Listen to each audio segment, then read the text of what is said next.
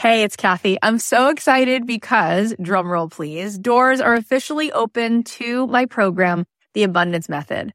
I have been wanting to put this program out in the world for two and a half years. I've been working on it behind the scenes, and this is my signature program. This is the program that is going to teach you the method, the framework for how to become a master manifester in your life. Why is that?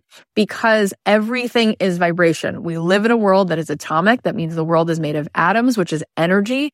99.9% of every atom is energy and less than 1% particle. So in order for us to manifest in our life, we need to become the highest vibe possible and to sustain that. This program is going to show you how to meditate and how to set your day on the right track so that you have a practice that can help you project your amazing energy into the world, which will bend the 3D, which will help you manifest in ways that you won't even believe. This is a transformative live 10 week program. It is designed to help you on this journey of spiritual awakening. It's going to give you tons of tools. I'm going to show you how to change your energy, master the manifestation once and for all, this is the first program of its kind. We're actually trademarking all of this framework because it is something that is so unique. And I think you're going to be so excited about learning it. Also, there are some bonuses right now. If you sign up before May 10th, you'll be getting a physical abundance box. Plus, you're going to get an exclusive podcast so that you can be listening to this program. If you can't make the live Zoom calls, we can give it to you on a track so that you can be listening to it like you do a podcast. Also, you're going to get a pack of 10 meditations from me and you're going to be getting a training that I just gave a workshop called Permission to be Rich, one of the best workshops I've ever done, which you will love. And there is a platinum level to this program.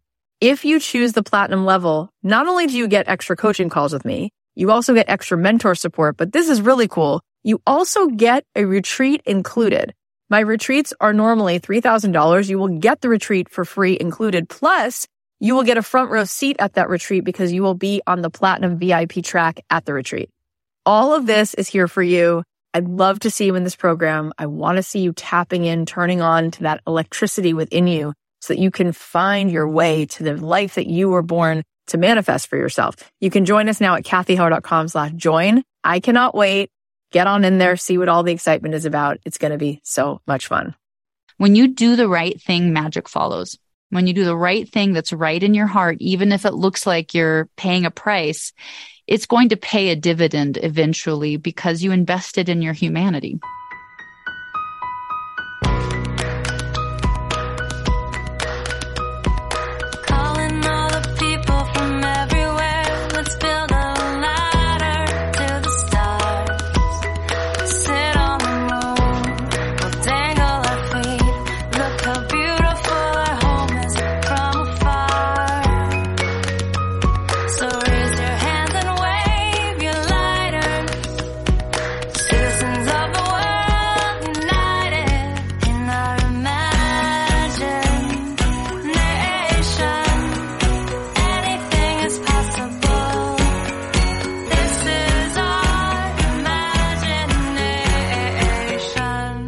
Hey guys, it's Cathy Heller. Welcome back to the Cathy Heller podcast.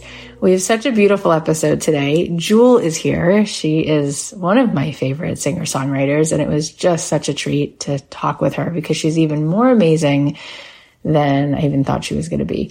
Um, in addition to that, we're also going to share a clip after that of a coaching session I did with someone recently because I really felt that that conversation could really serve you as well.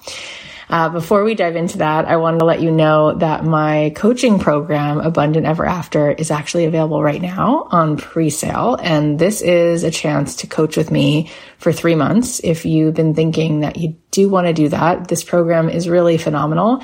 It will completely change the way that you think about money and abundance, and it will change the way you actually see yourself allowing it into your life. And if you ever had an idea for building a business or scaling a business, this program also spends several weeks helping you go from idea to income and to really build a business with ease.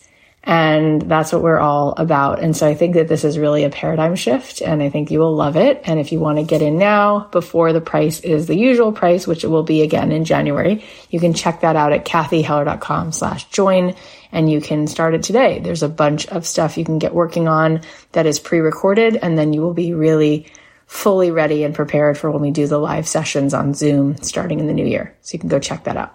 Okay. So like I said, today is such a gift. Jewel is here. She is a four-time Grammy nominated multi-platinum singer-songwriter and author who has sold over 30 million albums worldwide. Many of you might be familiar with her album Pieces of You, which was one of the best selling debut albums of all time, going 12 times platinum. In fact, her single Who Will Save Your Soul peaked at number 11 on the Billboard Hot 100 and her two other hit songs, You Were Meant for Me and Foolish Games, reached number two on the Hot 100. Since then, she's released other albums like Spirit, This Way, 0304, Perfectly Clear, Lullaby, and this year she released a new album, Freewheelin' Woman, that was through her own label, Words Matter Media.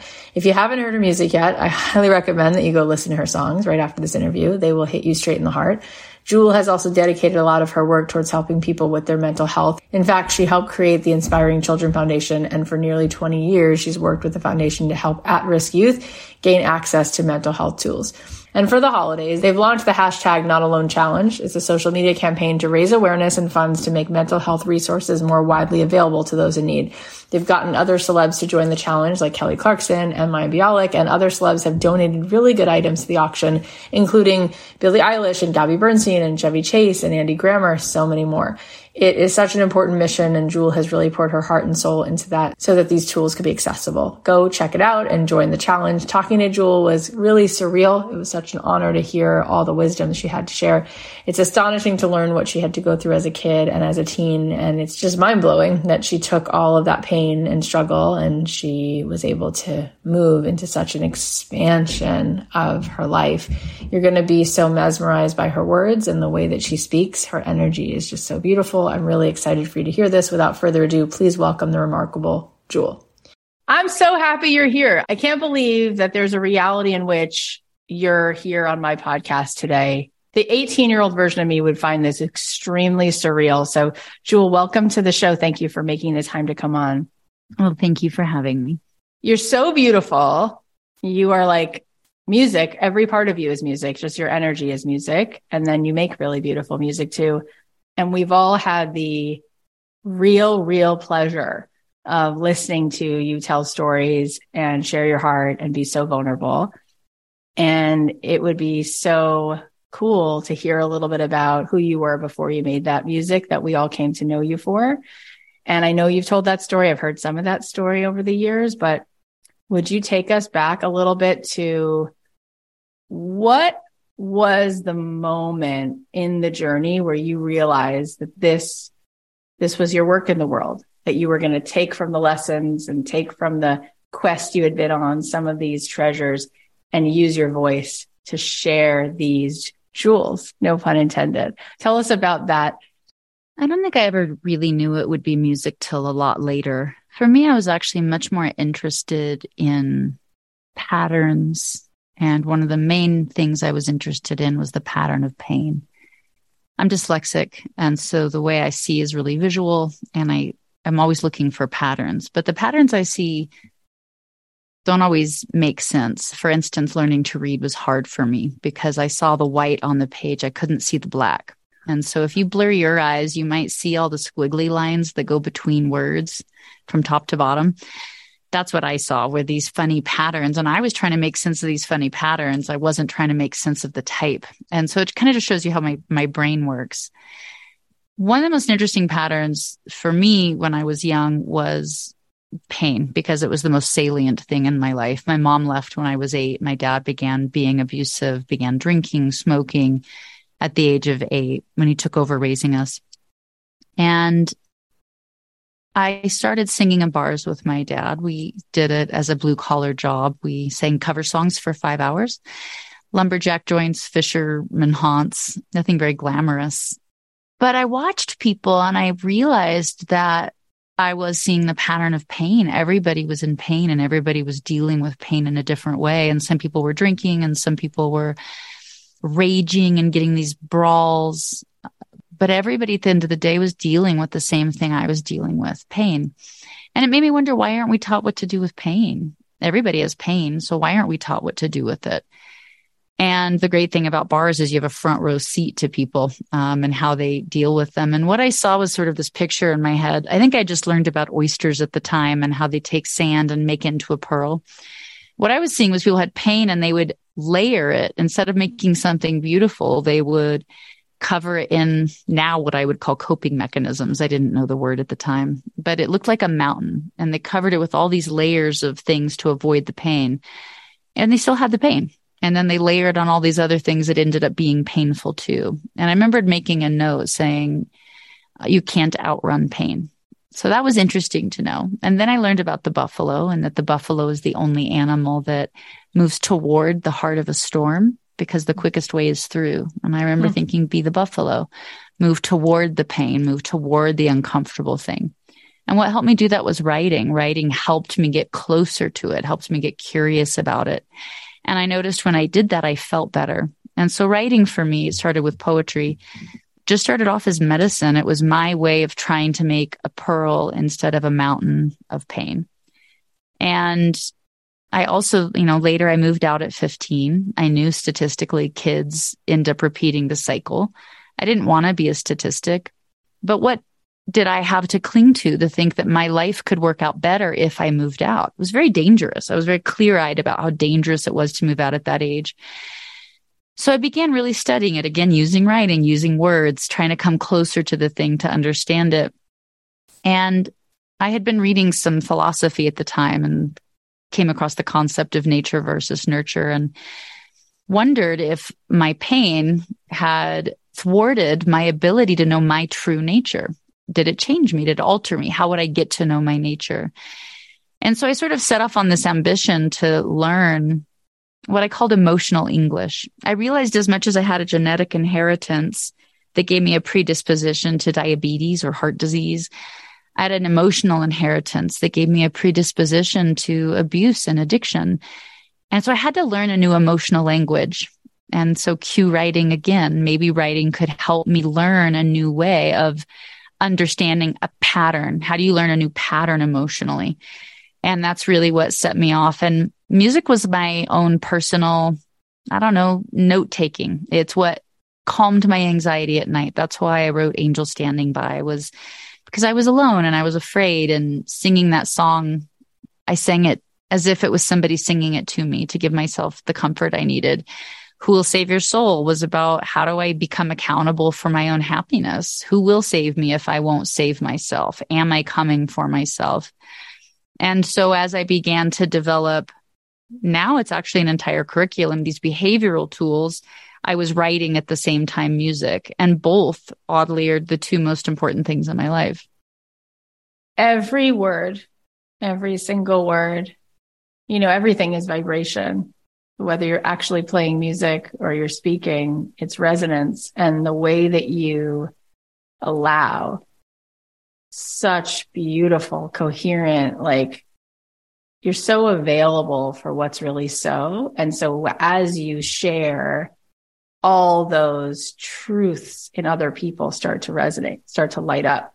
And that's such a gift that you give. And I remember first hearing your record, I must have been like in college and thinking and feeling more so than thinking this person is such a vehicle for me to get close to myself because where she's willing to go the vulnerability in her voice, the truth of witnessing what she's willing to witness in herself, it just pulls me right to sitting beside myself and looking at the river.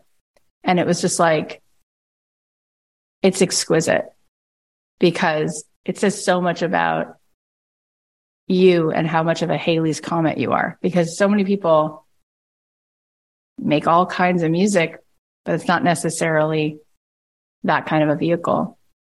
And it takes so much courage. But you listen to the story you just told. That story is all courage. It's amazing. You must feel, you must feel it that other people are having that capacity to access things from what you're putting out there. And that must feel so beautiful that you can be helping administer that medicine. I do think of music as medicine. And the neat thing about it to me, especially when I'm on stage live, is the music is the medicine. It's not that I'm a doctor. It's that you try to, or I have strove, strive, striven to be in my life a good conduit, a good vehicle yeah. to empty myself out, to be as transparent as I can. And I think of myself as the vase and I'm not the flowers, you know, the music or the spirit that moves through the music. And it's so personal because some people, only you know where your pain is. I don't know where your pain is, but the music does. And it's an incredible thing to be on stage and to know some people are touched here for their pain and some people are touched here. And it's between them and the music. And it is a really, it feels almost holy. Again, I don't take it personal at all. It's just an honor to be a, a part of it. Yeah. Totally. It's so clear. It's all of that is so clear in the grace and humility in which you show up. And what you shared about the page, the white space versus the black, it's just, it's like you are Willy Wonka. Like the way you described it what I love about it is, you know, some people will, a friend of mine was just telling me she had a psilocybin journey. Another friend of mine was telling me, Oh, you should try this. I've never done it. She's like, I just did this DMT thing. And I was like, what was that? And she's like, all of a sudden I could see reality in these different dimensions. And when you were just describing the way you were reading a page, I said, Oh my gosh, like no wonder all these creative explosions have come through you because you're not seeing reality in this very linear 3D way. You're seeing all these other colors and textures. And I wonder what you think about that because look at, look at your life right now. Look at the life that you've allowed into your experience and that you've helped design for some people growing up where you grew up, they would say that's not even in the realm of what's possible to feel different, to choose different, to make something, to connect with people, to do any of the things you've done. So what do you think about people who feel very locked into seeing things a certain way and the things that they're seeing make them feel very stuck and small?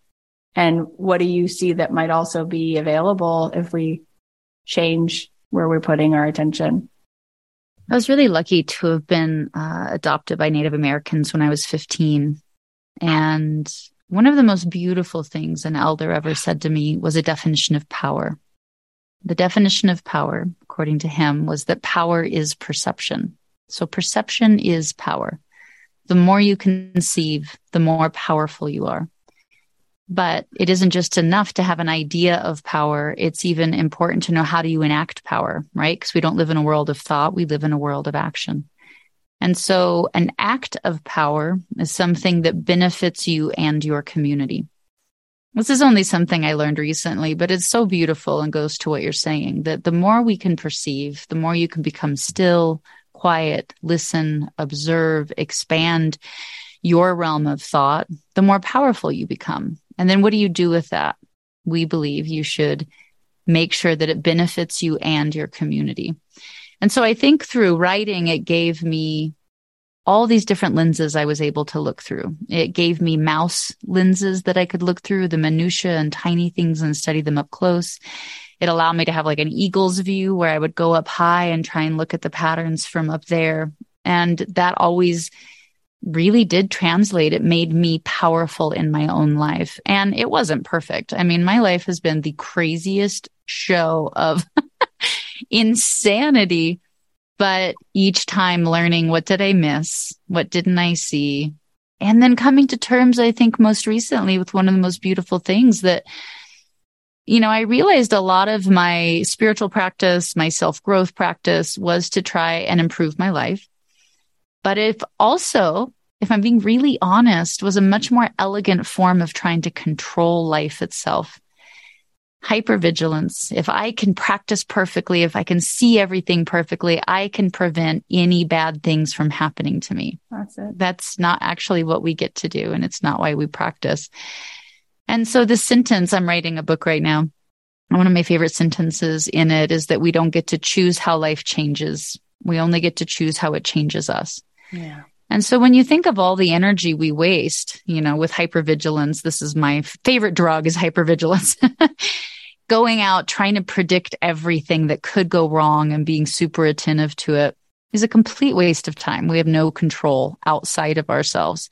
So instead, taking that emotional currency, going down and in and saying, how do I choose to change right now in this moment? It's a choice. And you said that word earlier and it's such a beautiful truth because every day we wake up is a choice. Are you going to become bitter? Are you going to come become snarky?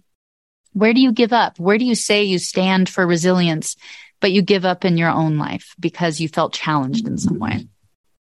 That's so beautiful. And I would agree that my, my thing has been the hyper vigilant, over functioning, which really is just codependency and trying to please so that I can have some control in how people think and view me. And I think so many of the women who listen to the show write in about that in one way or another. And I wonder what you would say to, you know, sometimes spirituality can become material materialism too. Like you think it's spiritual that you're talking about manifesting, but really now you're just in another version of capitalism, right? Like it's just, it's all fascinating. And then there are people who you look at their reality and say, gosh, you know, Jewel just, she just told the story and I've heard pieces of it before.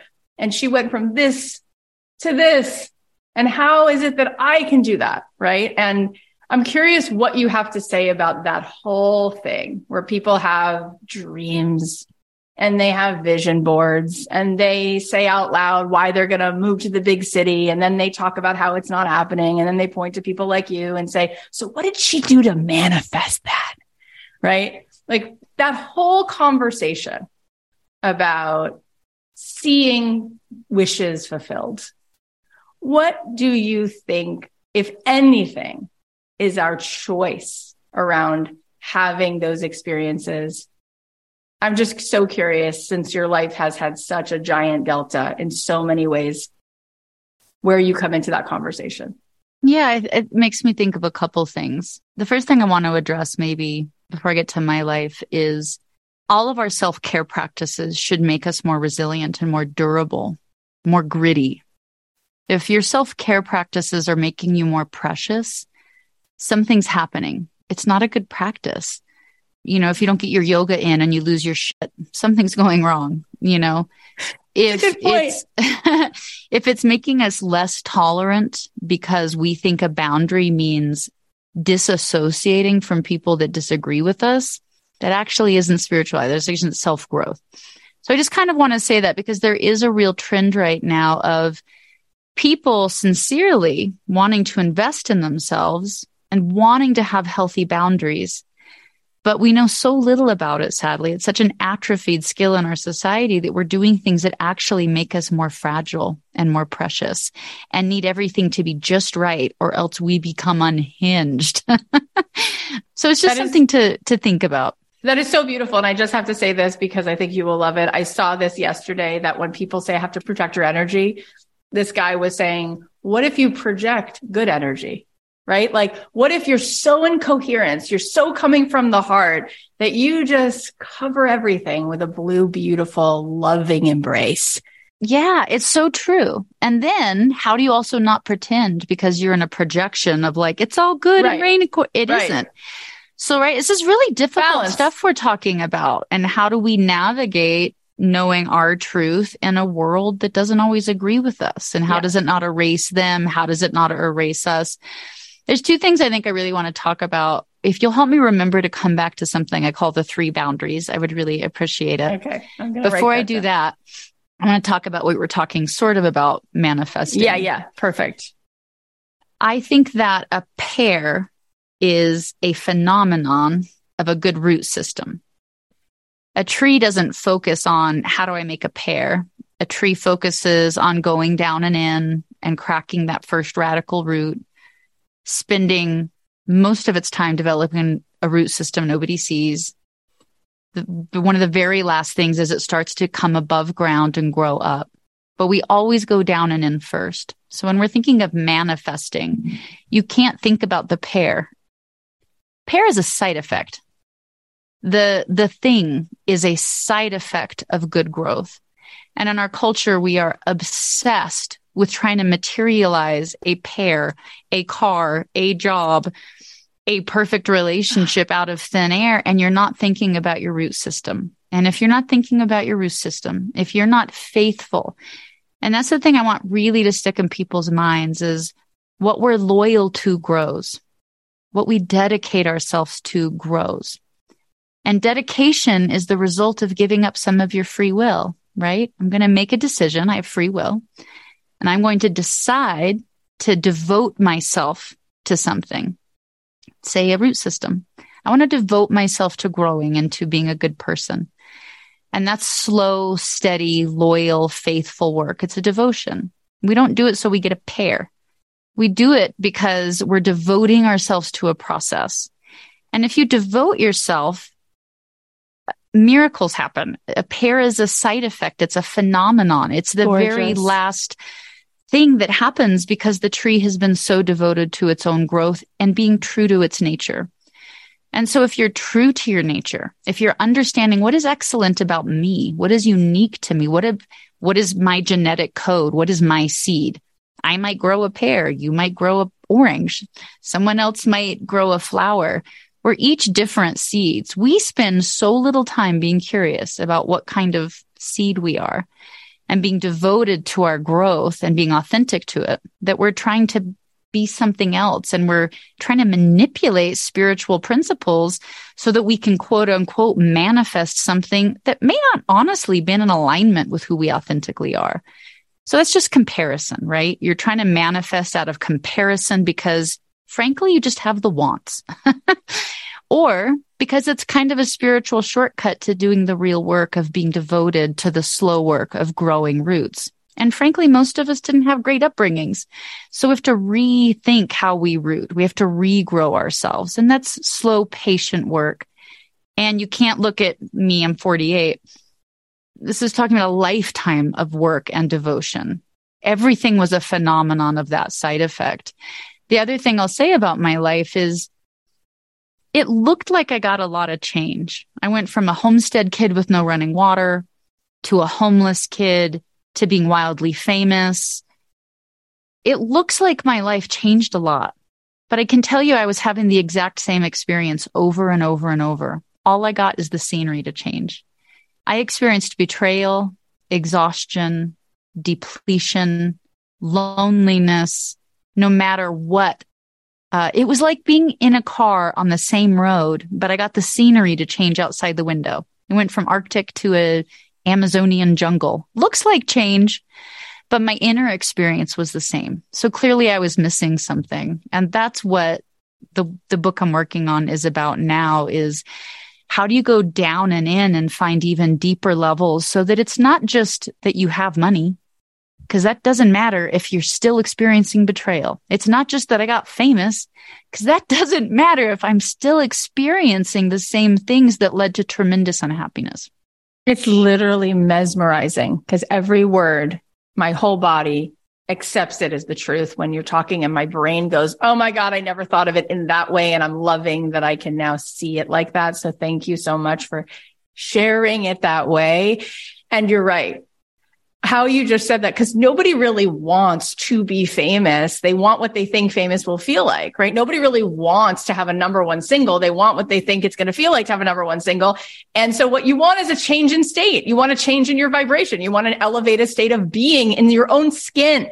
And that is up to so many things that have nothing to do with what happens on the outside. And at the same time, just to go to what you said, as you did that deep root system, as you started to find your alignment along the way, the world did receive and respond, right? And so things started to change around you, around you. And I'm just curious because it's so fun for people to hear these moments as you went in, as the alignment starts to crystallize. What was a moment that you can remember where you went from having the scenery around you, doing this inner work, whether you were conscious of it or not, and then here's what happened. And you went, holy smokes. I just bumped into this experience where I walked into this place and now this person wants to put me on this thing. What was one of those moments? Cause I think those moments are just so exciting for people to hear, especially as a reflection of the alignment work, which is clear. I mean, listening to you for one second, you can hear that that's so. Yeah. Every time that I invested in my character, magic happened. And it didn't seem like it in the short term. The best example I can think of was when I was 18, I was struggling to get by. I was taking care of my mom who was sick. I was working in a computer warehouse and my boss propositioned me. He wanted to have sex with me. And I needed the money so badly. And I turned him down and I went in for my paycheck the next day and he wouldn't give me my paycheck. I had no recourse. I went home. My landlord said we would have to move out because I was past due in my rent. And I started living in my car thinking it wouldn't last very long. I would get another job, but I had bad kidneys and I was having panic attacks. I was agoraphobic and my life got worse. My car got stolen and I started living on the street. So, right, it looks like terrible, right? That looks like this guy ruined my life. It looks like maybe I should have just slept with the guy and just gotten my rent money and sucked it up and moved on with my life. So it looks like I made a really, and I did, it was a painful decision. Looks like it didn't pay off. It ended up being the most miraculous investment I ever made. We all think of stock markets, right? You want to put your money in a good stock that grows dividends. When I invested in my character, every time I've invested in my own humanity, it has paid dividends that are some kind of quantum math. I can't even figure out the returns that has paid off. Because while I was homeless, I started shoplifting. I realized shoplifting was going to end me up in jail. I remembered this quote happiness doesn't depend on who you are or what you have, it depends on what you think. I couldn't tell what I was thinking, but I wanted to turn my life around by my thoughts. So I started coming up with a hack, which was your hands are the servants of your thought. Maybe if I could watch what my hands are doing, I could hack my way into what I was thinking. That caused me to stumble into mindfulness because following my hands around caused me to be mindful, right? Present, consciously present. So I started to stumble into consciously being present. I realized writing made me consciously present. And then it started leading me into pathways of change. Now, I wasn't getting out of homelessness. I just started learning how to stop shoplifting. It took me six months. I learned how to, at first, I'd wake up after I shoplifted. It took, you know, it was like disassociative. Then I woke up while I was shoplifting, but I couldn't change it. Started to wake up during the urge of wanting to shoplift, but couldn't change. The very last thing was I could intervene. And then I decided to replace the behavior with writing. Instead of stealing, I would force myself to write. That led me on a discovery of realizing there's only two physiological states my body had dilated and contracted. That exercise led me to figuring out that I could hack my way out of a contracted state, anxiety, by participating on something that made me dilate, which was gratitude. So the first time I got myself to not have a panic attack was through this process. Now, again, I'm still homeless. I'm still struggling to get by, but I just figured out how to stop panic attacks. I just figured out how to help myself with agoraphobia. I started getting happy, even though I was on the street. That type of confidence is what allowed me, when I got discovered by a label, to, to almost turn down a deal because I realized I could be happy anywhere. Now I'm unleverageable. I realized being authentic made me feel better. I realized being vulnerable made me feel less alone. And so again, all of a sudden, like accidentally, I ended up with a music career. I wasn't trying to get signed. I wasn't trying to become famous. I was just trying to figure out how to stop shoplifting. And I began writing more because I was replacing it for stealing. I know I went through that really, really quickly, but I've seen this happen again and again in my life. And I work in a youth foundation we founded I've seen it work for all of our kids. When you do the right thing, magic follows. When you do the right thing that's right in your heart, even if it looks like you're paying a price, it's going to pay a dividend eventually because you invested in your humanity. It's so beautiful. It's so incredibly generous that you share what you share. And it comes from a place of really being in wholeness, that you're not attached to what people will think or say. And you're also clearly that whole story was you were no longer attached. You had set yourself free. And because you were no longer attached, you just said it so well, they, you weren't leverageable. So you bump into all of these things because they don't make or break how you feel about yourself. Um, so I wanted to ask you as we were getting off about your not alone challenge Yeah, so I have a youth foundation called Inspiring Children. We work with behavioral tools to help people work with suicidal ideation and anxiety. And through this work, I realized 50% of the population doesn't have access to proven tools, which is just really unacceptable to me. So we started the hashtag not alone challenge to make sure that we can help get tools into everybody's hands that needs them. And what we're doing is we have all these amazing auction items, like Misha Collins from Supernatural's writing a poem for somebody, like a custom poem. The Bryan brothers, the most decorated team tennis players, are going to do a tennis match with you at the Miami Open. There's incredible packages. So if people want to look at those packages and bid on them, they can go to notalonechallenge.org. Also on that website, you'll see a lot of free mental health tools. I don't like raising awareness. I think it's pointless. I think the time for raising awareness about mental health is long past. We have to put tools in people's hands. So there are practical, real tools that you can practice with or without therapy. You can use them with your coach or without your coach. I just want to start putting these tools in people's hands and all the funds will go to starting to scale more tools this way. It's so phenomenal. And I just keep using the word generous, but there is such a thing as a ripple effect and who you are and how you show up in the world. It really is, it is medicine. It's the word I used before. I'm so grateful that you had the courage to continue to have the courage to keep doing that beautiful deep dive where you went toward it like the buffalo. Because as you took every step, you've taken so many people with you, so many people have been we touched. Have so much more to do. I'm honored to be here. Thank you for having me today. And I look forward to more. I can't wait. I think you're going to love the book I'm working on. I can't wait to get that done and come back. Oh my God, what a Christmas gift. I would love to have you back for sure when that book comes out and we will help pre-sell the hell out of it. You're amazing. Thank you for being you. I'm so filled up by who you are and what you just gave us. Thank you so much. And uh, have have the most beautiful holidays. All Thank right, you. I'll talk to you later. Oh my gosh, talking to Jewel was such a magical experience. Her words and her voice are such medicine. Now I want to share a piece of a coaching call I did with the amazing Reese Evans about how to allow in abundance and become the light when it feels like there's so much darkness. I think it's such an important reminder, especially during the holidays when we're trying to cultivate more joy and more ease, but there can be a sense of guilt or overwhelm because of everything that's going on in the world. I want you to take a listen to this. Let's take Dina's question and Hi. then we'll wrap it up. How are you? I'm good. Um, this is bringing up all of the stuff. I so feel you on so many of those aspects of like creating and spontaneity. You know, this podcast is coming from the fact that like I was collaborating with a woman who had a project that actually she met the Henson Company. She had a one tooth puppet from ancient Italian folklore that ended up in a box when the, those meetings went downhill. And I was like, no, you can't let this die.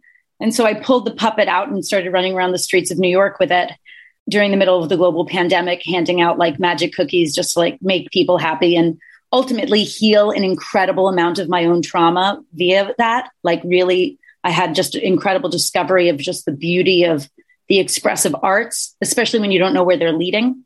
Ultimately, I did have to let go of the puppet and and that relationship because there just was not I was like pulling someone along that didn't, it was her project and then she didn't want to go for it.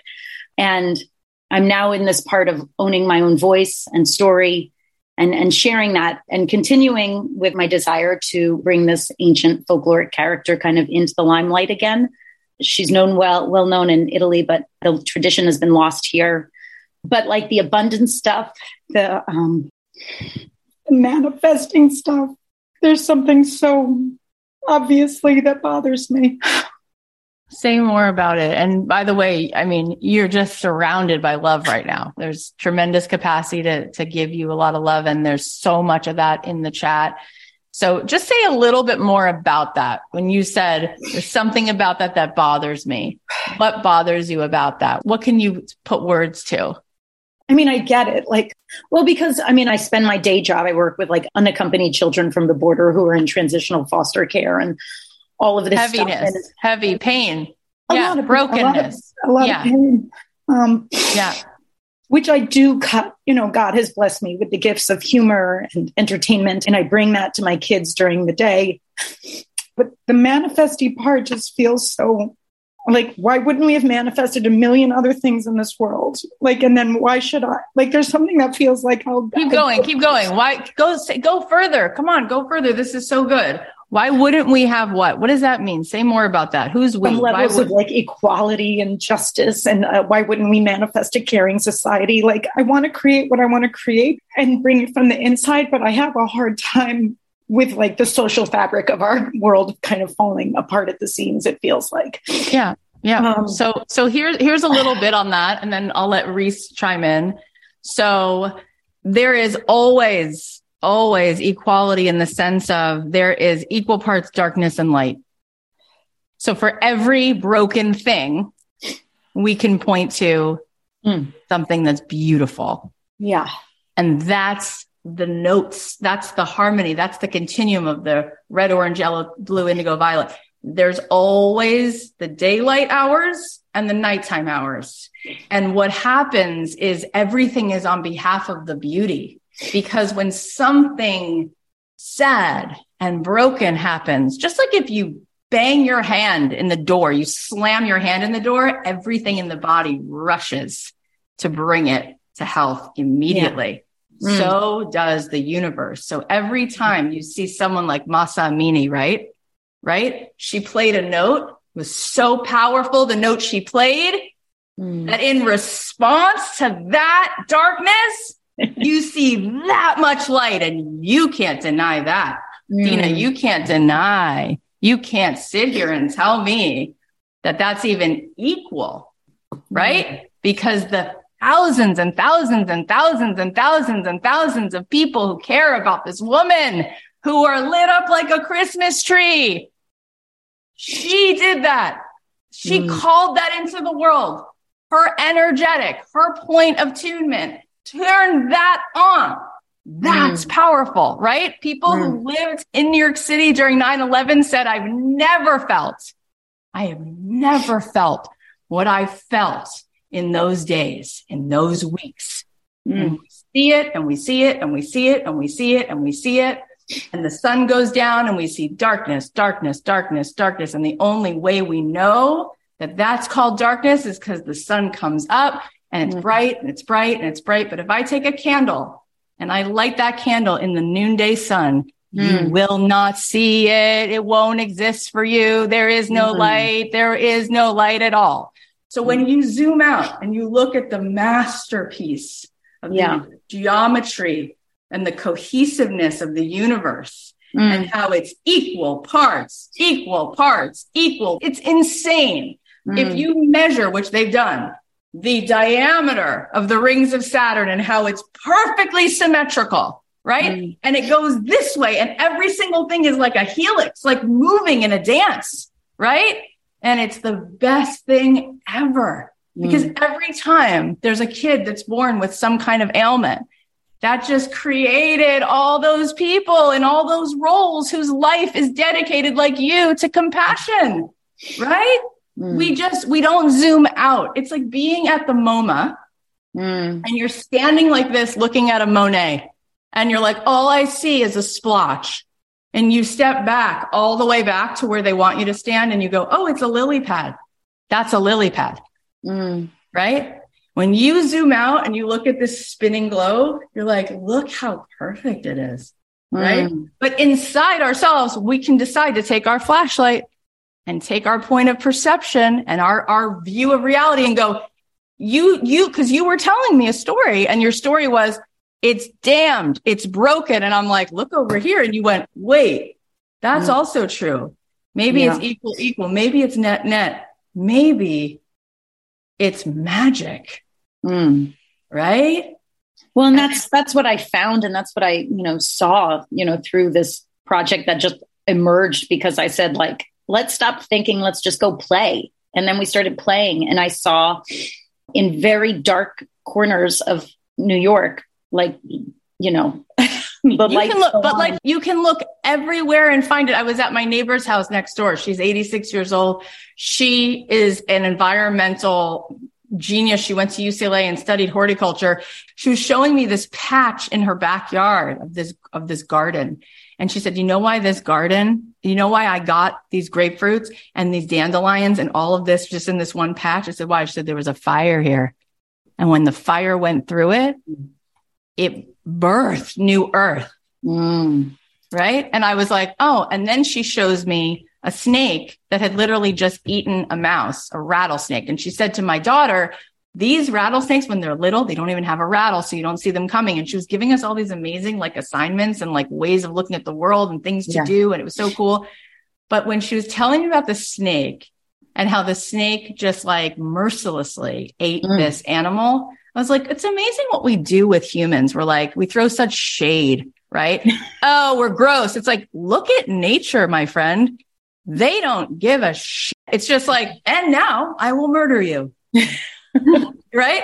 At least with humans, it doesn't make any sense, but a lot of humans, like a lot of humans stop at a red light and That's pay taxes and give charity. And it's like a polar bear doesn't care. It's like if I'm hungry and I'm a polar bear, I will eat your food. Me and you and most people on the planet will be like, I'll give away some, which makes Mm. no sense. It's actually not in nature. We are Mm. incredible.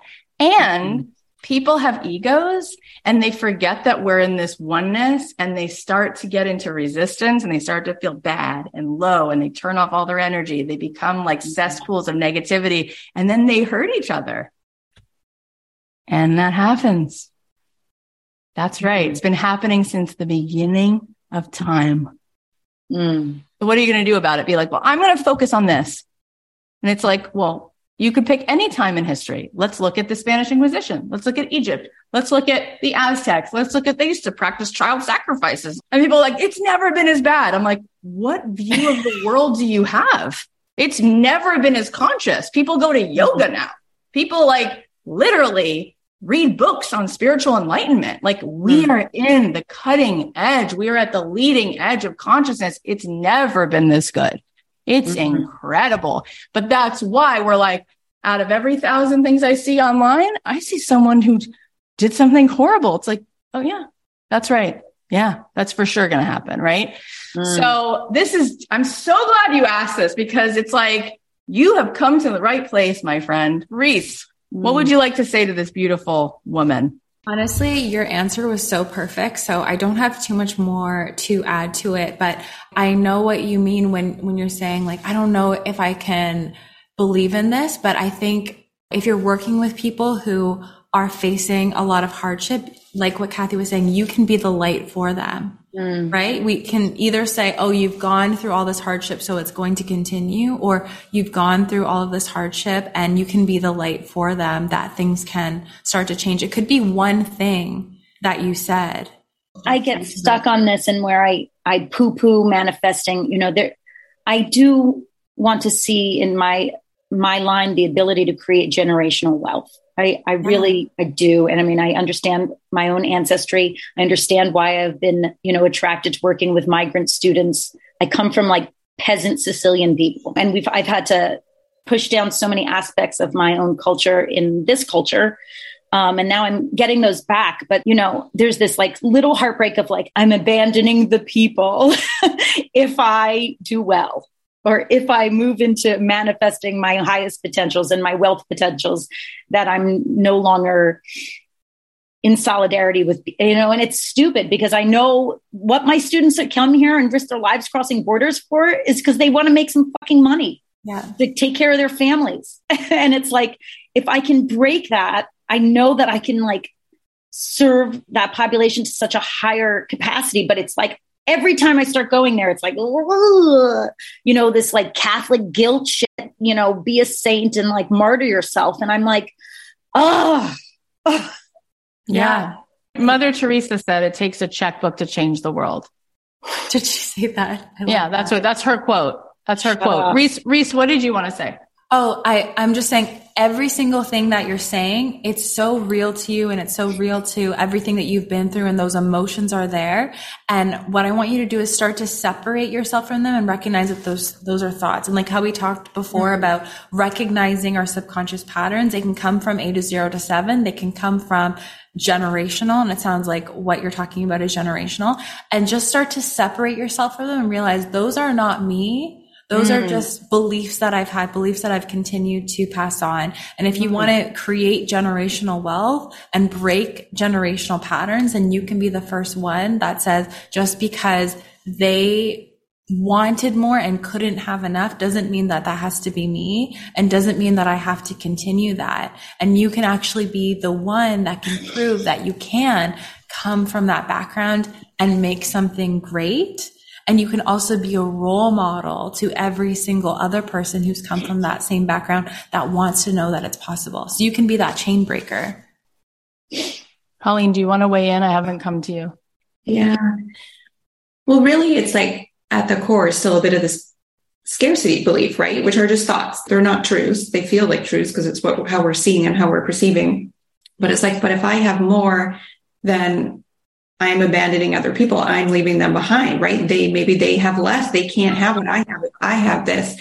When the default state of every single one of us is abundance, that is our natural state. And so when you think about this societal fabric that you're talking about, it's a reflection of the collective unconscious, right? It's like where we're at.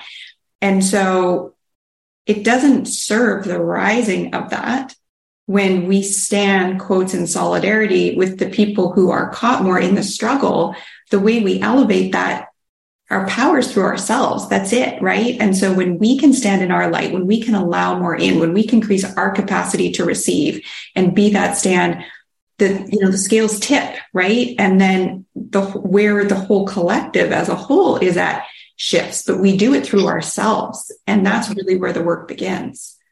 And the other thing I just want to add, you know, because I've had the pleasure of, of, speaking with so many amazing people. And one of the people that comes to mind over and over again is uh, Dan Buettner, who discovered these blue zones. And the reason I bring this up is because we talk about money, like we make it about money when really the reason somebody would cross the border, like you said, right, is like they want to be able to provide a better life for their family. But I want to just call on this for a second. So in these places where people live the longest, they're not just living long, like free of cancer. They're mm. riding bicycles at the age of 103 and making baguettes in the kitchen at 108 and tattooing henna onto their neighbors. And the reason they're living that long is because they're actually happy. And mm. because they're actually happy, they're not talking about anything that they need in the external in order to be happy. Mm. So they're not talking about money. They're not in a struggle. Mm. They're just enjoying full feelings of abundance mm. because they meditate every day. They pray every day. They work the land every day. They spend time with their grandkids and their great grandkids in a sense of purpose. Mm. And all of that means they feel like the wealthiest people in the world. Mm. And when we go back into that, we're very, very rich. So we don't need to cross into another state, another country. These people live in all different climates, in mm. all different countries. But what we do is we don't know how to turn on a feeling of well-being, of lightness of being, of our isness outside of our ego. So we mm. feel like I would be happy if I lived there. I had this. That's mm. proven to not be true. Mm. When we are fully in the feeling, the Dalai Lama doesn't care what's in his bank account. He feels so wealthy. He doesn't care. He's not going to check it. He's not going to look. Thich Nhat Hanh lived this beautiful life. He doesn't concern himself.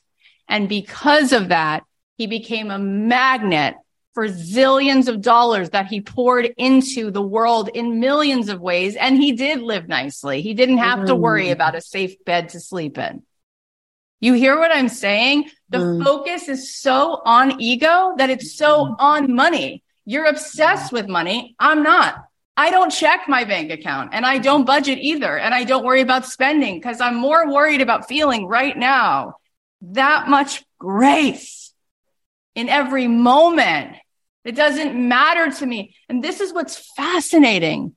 And you reset it at the beginning of our IG live. She's like, I'm paraphrasing. The people who she met who had a lot of money were actually really helpful. And what I realize is there's so many people who don't know how to feel good that they focus everything on the people who have money and how they don't have money. And I'm like, you know what's weird? The billionaires that I've met, they're not obsessed at all with money.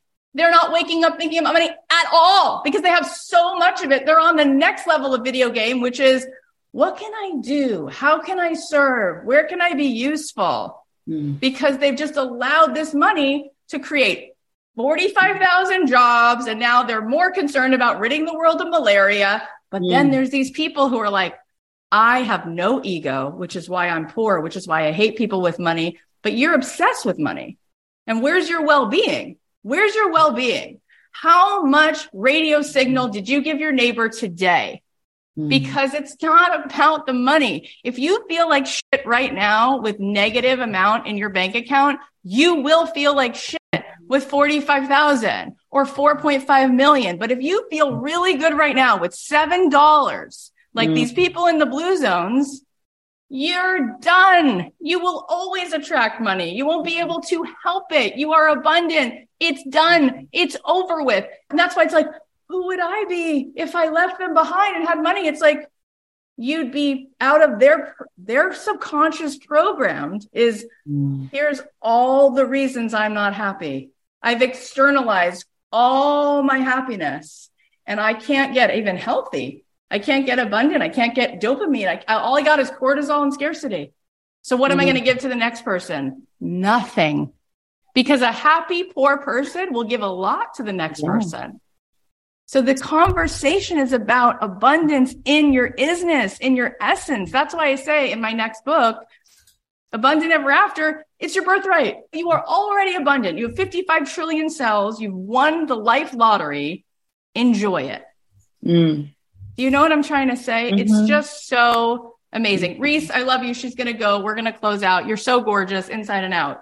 It was so great to be here and thank you so much for having me in your community and on Instagram. It was so great meeting all of you. Thank you so much. Reese, we love you. And I'll just finish by saying money amplifies who you are. And yes, it mm-hmm. does. In the Talmud, which is thousands of years old, it says that money is like rain and whatever it falls on will grow. And so if money falls on a weed, you get more weeds, right? If rain falls on flowers, you get more flowers. And that's why it's a joke. I've seen very happy rich people who were also happy when they were poor. And I've seen mm-hmm. very miserable rich people who were miserable when they were poor because they thought, they thought if they could just get that billion, that'd be everything. And then you go, look at you. You are miserable. Nothing mm-hmm. has changed for you. In fact, you're worse off because now you're like shackled to a business on top of everything else. And you have, it's like, it's just fascinating, right? It really is fascinating. But I hope that this gives you a little bit of perspective so you can just go enjoy your life. Yeah. Beautiful. That generational wealth, you can change that. You can let that in. You can have it. Mhm. And then Mhm. what happens is you just will pour it into the people around you. Mm. Of course, that's all that only happens, right? Like This Oprah just- said, Oprah said, I'm, I'm a custodian of this wealth. You're just a custodian of it. Where are you going to write those checks? Where are you Mm. going to put them? It feels so great to be held in such a gorgeous circle like this. The support that You're feeling- gorgeous. Look at your empathy. Look at your compassion. Mm. Look how you're able to sustain yourself even inside of a vortex like that. and by the way, sometimes you think, well, maybe I actually could do more if I stepped out of this. Mm. And I went and created tons of generational wealth and then just gave a lot of money to these people. Ooh. Maybe I would serve. And it depends. You have to check in with yourself. Some people are meant to be a nurse in the ER. Some Mhm. people are meant to do something else. You have Mhm. to check in. Mm-hmm. Maybe, maybe there's a pivot coming. Mm. Because mm. it is a lot. It's a lot to be around static where people's paradigm is all broken pieces of scarcity and separation and how everything is external and not internal. That is hard to be around. It's hard to hear it. It's painful. It hurts. Mm-hmm. Right? It mm. hurts. So, you guys, thank you for Dina. I mean, so much love and light. What you just brought in, so powerful.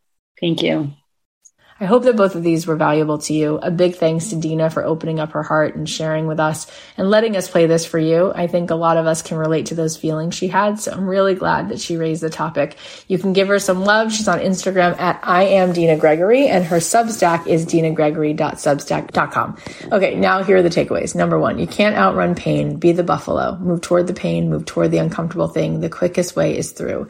Number two, power is perception. Perception is power. The more we can conceive and perceive, the more you can become still, quiet, listen, observe, expand your realm of thought, the more powerful you become.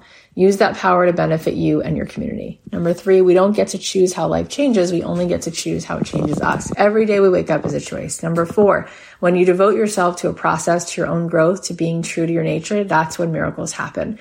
Number five, invest in your character and in your own humanity. Do the thing that's right in your heart, even if it looks like you're paying a price. It will pay dividends. Number six, happiness doesn't depend on who you are or what you have. It depends on what you think. When you can become happy anywhere, you become unleverageable.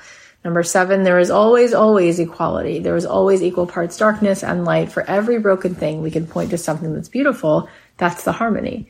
Number eight, you are already abundant. It's your birthright. You've won the life lottery. Number nine, you can change generational wealth. You can let that in. You can have it and you will pour it into the people around you. You are a custodian of this wealth.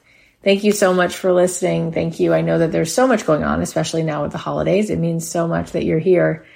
I love you so much. We have amazing guests coming up. In fact, another singer songwriter, Norah Jones, will be here soon. Deepak Chopra is coming back. There's so much good stuff happening here. So please make sure that you subscribe and follow us on Apple Podcasts or Spotify if you want to make sure to catch all these episodes. And leave us a review and a rating because not only does it help us so very much, but this coming January, it's going to be our six year podcast anniversary since we started. And we're going to be doing a huge giveaway. And if you leave a review, you will be included into this giveaway, which is going to be pretty good. So take a second if you can and get a head start and leave us a review. And you can send me a screenshot of that on Instagram if you want, and I will send you a Starbucks coupon so that you can go get a latte of your choice. If you know anyone who would get some nourishment from this episode, then share the link with them. You can post it on Instagram and you can tag Jewel at Jewel. You could also tag me at Cathy.Heller and we can repost it. Or you can also text them the link or share the link. And lastly, if you want to be inside of a coaching program with me for three months, if you feel like this would be helpful to be live on Zoom with me and having these kinds of conversations and asking these questions and also learning step by step, how do you change the way that you're really seeing things and how do you change your thoughts and how do you change your vibration and how do you change your action so that you can really start to be a match and start to call in and start to create the life that you really ultimately came here to create. You can join Abundant Ever After and you might want to join it in January but if you join it now, you can get it at the discount price. You can go to cathyheller.com slash join and you can get started now today with the pre-recorded materials so that when we have those live sessions and we actually begin officially, you will already be ahead of the curve. Go to cathyheller.com slash join if you want to be a part of that. I love you so much. I'll leave you with a song. I'll talk to you soon.